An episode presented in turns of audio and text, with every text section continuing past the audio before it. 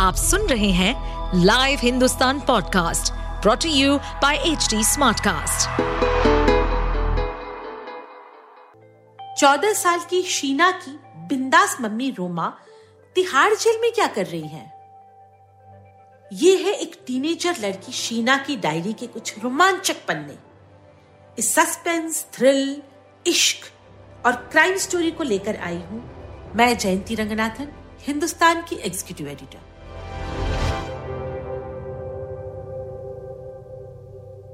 शीना की डायरी का पच्चीसवां एपिसोड। गली वाली बात। मेरी मम्मी की लव स्टोरी।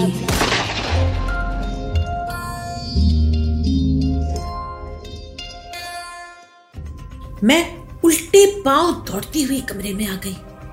नानी के सामने जाकर हाफते हुए बोली नानी नानी नानी के चेहरे पे हवाइयाँ उड़ने लगी। वो बिस्तर से उठने की कोशिश करने लगी। मैंने हाथ पकड़कर उन्हें खड़ा किया। वो पलंग पर सोई विम्मो नानी को छकचीर छोड़ती हुई बोली, उठ विम्मो पुलिस आई है! विम्मो एक झटके में उठ गई। पुलिस, क्या करने आई है इधर? शीना ने देखा घर के बाहर!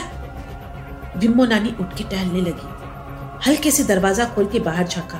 फिर सोच के बोली, कमरे की लाइट बंद कर लेट जाओ सब। जो करना है अपना हन्नी करेगा। थोड़ी देर बाद हमारे दरवाजे पे खटखट की आवाज़ हुई। मैं ज़मीन पर नानी से चिपट कर लेटी थी। विम्मो नानी ने ज़ोर से चिल्ला के पूछा, कौन है? इतनी रात क्या बवाल हो गया? चैन से बुढ़ियों को सोने क्यों नहीं देते? दरवाज़ा हल्के से खुला। सामने छिड़ी हुई रोशनी में हनी सिंह खड़ा था और उसके पीछे एक पुलिस वाला था। हनी पीछे मुड़कर धीरे से बोला सर जी, दिल्ली से माता जी आई हैं। कल घर में मेरे बेटे का मुंडन है, इसी वास्ते आप मिलोगे? हनी ने भीतर आके लाइट जला दी। विम्मो नानी आँख मलते हुए उठ के बैठ गई। कौन हराम खोर आया ये बेर? क्या हो गया? किसकी नानी मर गई? माता जी ये पुलिस वाले हैं, काम से आए हैं। मैं कह रहा था पूजा वाला घर है, मुंडन होनी है बच्चे की।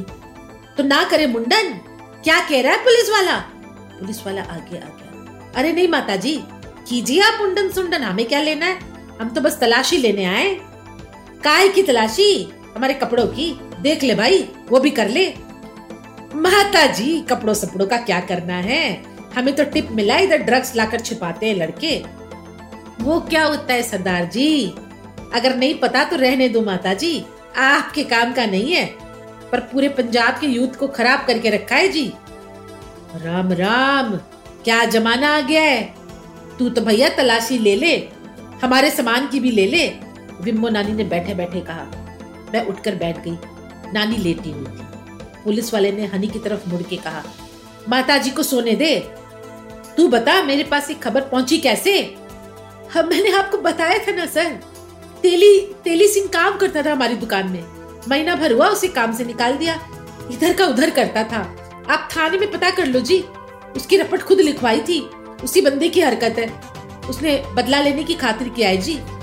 आप देखो ना हमारे घर का दुकान का रिकॉर्ड चेक कर लो। हनी से बात करते हुए पुलिस वाला बाहर निकल गया। दस पंद्रह मिनट बाद दरवाज़ा हल्के से खुला। हनी सिंह ने अंदर झाँक के कहा, मैं अंदर आ जाऊँ? विम्मो नानी नानी और मैं, हम तीनों जगे हुए थे। हनी भीतर आकर विम्मो नानी के बेड पे बैठ गया। लंबी सांस लेके बोला, गड़बड़ हो गई। भाभी को ना मेरे घर का एड्रेस नहीं देना चाहिए था। ये ये चंडीगढ़ के पुलिस वाले थे, यहाँ के पुलिस सेट है। अब क्या? नानी के मुँह से निकला, कल सुबह आप लोगों को निकाल दूँगा। और रूमा, वो कहाँ जाएगी? फ़िलहाल तो हमारा घर पुलिस की निगाह में आ गया है। समझो, भाभी को ना दूर रहना चाहिए। मेरी उनसे बात हुई है। नानी सिर हिलाने लगी, जैसे उन्हें यह बात अच्छी न लगी हो। फिर एकदम से बोली, मुझे रोमा से मिलना है, बस। हनी रुक के बोला, मैं आप लोगों को यहाँ से निकाल कर ले जाऊँगा, पंजाब के बाहर। यहाँ मामला थोड़ा टाइट है, समझिए? विम्मो नानी चुपचाप सुन रही थी। अचानक हनी का हाथ पकड़ के बोली, तू ट्रक का धंधा करता है? हनी ने नानी के हाथ से अपना हाथ ऐसे छुड़ाया, जैसे उसे करंट लगाओ। वो तुरंत उठकर खड़ा हो गया। कल सुबह छह बजे निकल जाएँगे? तैयार हो जाना। नाश्ता पानी रास्ते में कर लेना, ठीक है? मैं रात भर सो नहीं पाई। ऐसा लग रहा था जैसे हमारे कमरे के दरवाजे पे कोई आकर खड़ा हो। सुबह होने से पहले विम्मो नानी उठ गई। उनके जगते ही मैं भी उठ के बैठ गई। मैंने मोबाइल में देखा, सुबह के साढ़े चार बज रहे थे। विम्मो ने नानी से कहा, सुन निर्मल मुझे ना कुछ ठीक सा नहीं लग रहा। मैंने ड्राइवर को बोल दिया है, वो गाड़ी तैयार रखेगा। हम लोग यहाँ से चलते हैं। नानी खां खूं करते हुए किसी तरह उठ गई। हमने अपना अपना सामान उठाया और घर से बाहर निकल आए। दरवाज़ा खोल के बाहर निकले। बाहर खूब अंधेरा था। हमें देखकर गाय ज़ोर से अम्बा चिल्लाई। उसके पास सुई मुर्गी कुकड़कू बोलने लगी। नानी ने किया और हम गाड़ी की तरफ़ बढ़ गए। गाड़ी वाघा बॉर्डर से निकलकर आगे बढ़ने लगी। नानी ने धीरे से पूछा, अब कहा? तू पता कर रोमा कहा है? विम्बो नानी तेज आवाज़ में बोली, रात से फ़ोन बंद है, वक्त। मुझे तो बड़ी चिंता हो रही है। नानी बड़बड़ाई, यही कहीं होगी पट्टी, फ़ोन नंबर बदल लिया होगा। एक बार पुलिस को नंबर मिल जाए तो आफत आ जाती है। तू चिंता न कर, ऐसा करते, हम किसी होटल में रुक जाते फिर सोचते आगे क्या करना है। उस दिन मुझे एहसास हुआ कि मुश्किल वक्त में विमो नानी के पास से बाहर निकलने का रास्ता होता है। वो घबराती नहीं है। मुझे पता नहीं क्यों अच्छी लगने लगी थी। हमारे लिए वो इतना कर रही थी। नानी के दिए धोखों के बावजूद।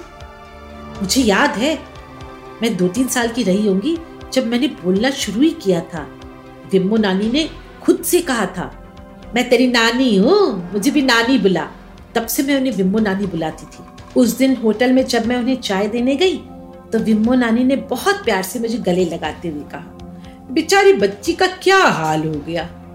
कोई बात नहीं शीना, सब ठीक हो जाएगा। हम तेरी मम्मी को ना साथ लेकर जाएँगे। मुझे अच्छा लगा। ऐसा लगा जैसे बहुत जल्दी मम्मी हमारे पास आ जाएँगी। रोमा की रोमांचक लाइफ में आगे क्या होगा? जानने के लिए सुनते रहिए मेरी मम्मी की लव स्टोरी इस सीरीज़ को सुनने के लिए आप एच टी स्मार्ट कास्ट को फॉलो कर सकते हैं, जैसे इंस्टाग्राम फेसबुक ट्विटर लिंक्डइन और यूट्यूब ऐसे और भी पॉडकास्ट सुनने के लिए आप लॉग इन कर सकते हैं www.htsmartcast.com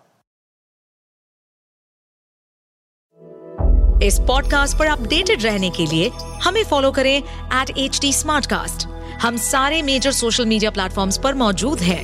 और और ऐसे पॉडकास्ट सुनने के लिए log on to W W W dot H D Smartcast dot com